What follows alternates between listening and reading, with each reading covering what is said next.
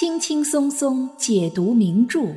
无言带你品味《红楼梦》中的一百个细节。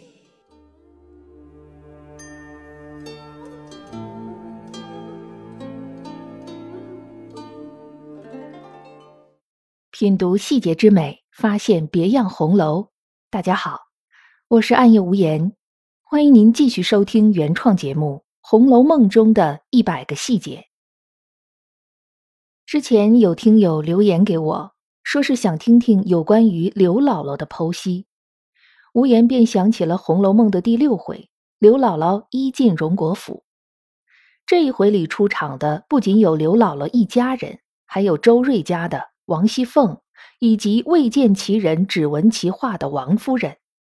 这些人在小说的字里行间穿梭来去，为我们勾画出一幅活色生香的世态画卷。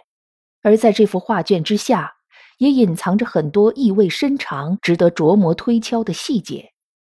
本期节目，我们就一起来走进第六回，走进刘姥姥这个特殊的红楼角色。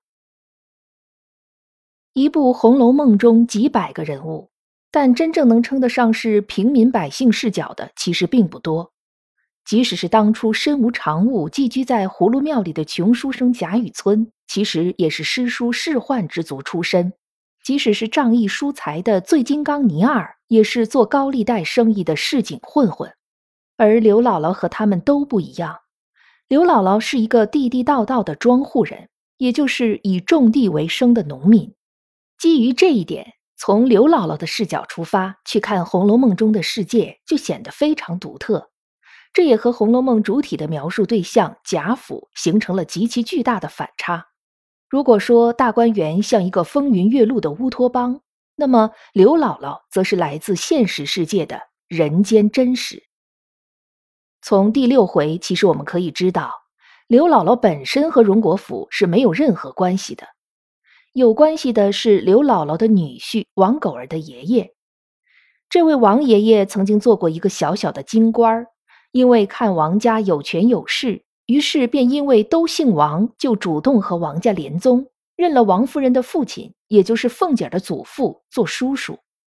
所谓联宗，就是没有宗族关系，也没有血缘关系，只是因为同姓便认作本家，名义上成了一家人。这种情况在封建社会通常被用作两个大家族之间的利益合作，能起到共赢的作用。但显然，当年王爷爷和王夫人的父亲并不是一个重量级的，也就是王爷爷是属于高攀，而王夫人的父亲大概可能是比较平易近人吧。可惜这个王家不争气，王爷爷之后便家业萧条，仍旧搬回城外乡下种田为生去了。到了孙子王狗儿这一辈，虽然爷爷曾经做过官儿，但王狗儿还是做回了庄户人。便也娶了庄户人出身的刘氏为妻，这个刘氏就是刘姥姥的女儿，所以可见刘姥姥实际上是和王家和贾府没有任何关系的。在刘姥姥被女婿王狗儿接到家里一起生活之前，书里说刘姥姥是个积年的老寡妇，膝下又无儿女，只靠两亩薄田度日。刘姥姥的人生到目前为止都是很灰暗的。既没有老伴儿，又没有孩子在跟前，唯一的生计就是两亩薄田。刘姥姥二进荣国府的时候，和贾母说过，自己已经七十五岁了。那么，按照《红楼梦》的时间线往回推，这时候的刘姥姥也应该是七十一岁了。即使按照我们现在的眼光来看，她也已经是高龄了，但刘姥姥却仍然在种地。女婿王狗儿因为想让刘姥姥帮忙照顾儿子板儿和女儿青儿，所以才想到将刘姥姥接到家里。这个王狗儿确实有点狗，他并不是因为想要赡养已经古稀之年的岳母，而是把刘姥姥当成了工具人。刘姥姥当然是乐意的，虽然仍旧要辛苦，但至少可以陪在女儿、外孙子和外孙女身边。对于年事已高的人来说，儿孙绕膝的天伦之乐，无疑是最大的安慰和喜悦。在此，我们可以和在荣国府里的另外一位老太太做一个远远的对比。贾母可以将所有的孙子孙女辈儿都接到自己身边来，包括史湘云这样的内侄孙女，以及惜春这样的外侄孙女，他们热热闹闹的簇拥围绕在贾母身边，一口一个老祖宗的叫着，这和刘姥姥的境遇简直是判若霄壤。不仅如此，贾母在贾府可以说是说一不二，绝对权威。可刘姥姥在女婿家却要看女婿的脸色。书里说道：“因这年秋尽冬初，天气冷将上来，家中冬事未办，狗儿未免心中烦虑，吃了几杯闷酒，在家闲寻气恼，刘氏也不敢顶撞。在那个绝对的男主外女主内的年代，一个家庭的经济实力是由家庭中的男性决定的。”这个家连过冬的东西都没有钱操办，除了当时社会大环境不景气的影响之外，多半就是因为王狗儿没啥能力。可没能力的人未必就没有脾气，这王狗儿脾气就不小，有时间喝闷酒撒酒疯，却不去好好想想解决问题的办法。他妻子刘氏，也就是刘姥姥的女儿，不敢顶撞丈夫，再没用的丈夫在那时也是妻子的刚。但刘姥姥看不过去了，她既是心疼女儿，也是她思路灵活，已经想到了一个或许可行的办法。接下来的这段刘姥姥和王狗儿的对话，将两个人物活灵活现地描画了出来。刘姥姥先是语气委婉地批评女婿，说：“手多大碗，吃多大的饭。你家以前条件曾经好过，你享过福，但那都是过去的事儿了。”你现在没了钱就发脾气，哪里像男子汉大丈夫呢？然后又一针见血地指出，咱们就生活在天子脚下，可以说遍地都是钱，就看你有没有能力拿到了。以王狗儿的脾气，可不会被刘姥姥一席话就说服了。他发怒道：“难道你让我去偷去抢吗？”刘姥姥冷静地说：“没人让你去偷，但是咱们得想办法呀。”王狗儿此时又成了愤世嫉俗的模样，冷笑着说：“我又没有收税的亲戚，做官的朋友，我能有什么办法？”此时，刘姥姥不紧不慢地抛出了自己的法子。她提到了王爷爷当年连宗的事情，并且对现在王夫人的状况掌握得一清二楚，还说当年他就和女儿去过一次王家，王家是善待了他们的。一听这么说。王狗儿立刻不生气，也不冷笑了，而是笑着说：“那既然这样，你再去一次找找他们呗。”刘姥姥于是说道：“你又是个男人，又这样个嘴脸，自然去不得。我们姑娘年轻，媳妇子也难卖头卖脚的，倒还是舍着我这副老脸去碰一碰。”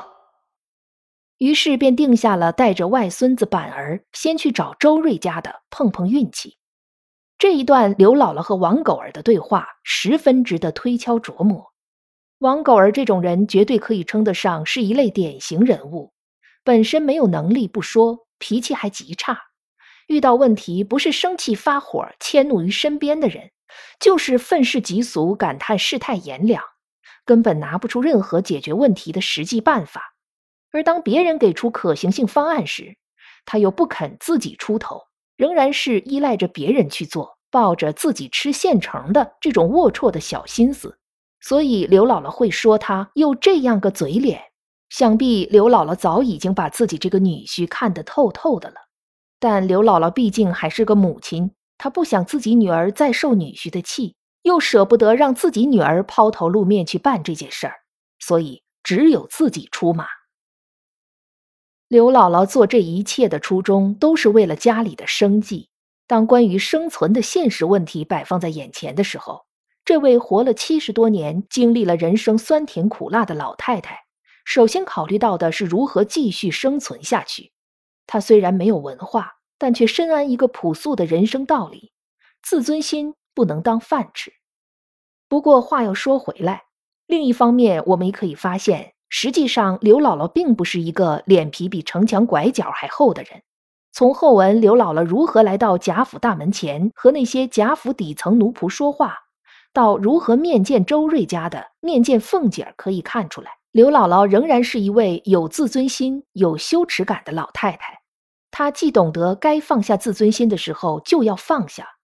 也并不会真正彻底的抛弃全部自尊。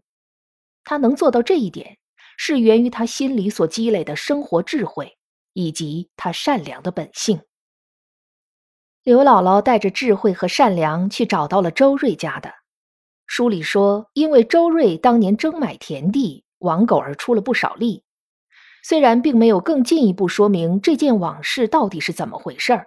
但从一个“争”字可以看出，这多半不是什么正大光明的好事儿。周瑞家的之所以善待刘姥姥，这一起做过坏事儿的过往经历，或许是一个很重要的原因。另外一个原因，书里说是周瑞家的要显弄自己的体面，这很符合周瑞家的人设。他虽然在贾府没有任何实际管辖权，但仗着是王夫人陪房，丈夫周瑞又负责荣国府田庄的地租，他总是要忍不住显示自己的地位。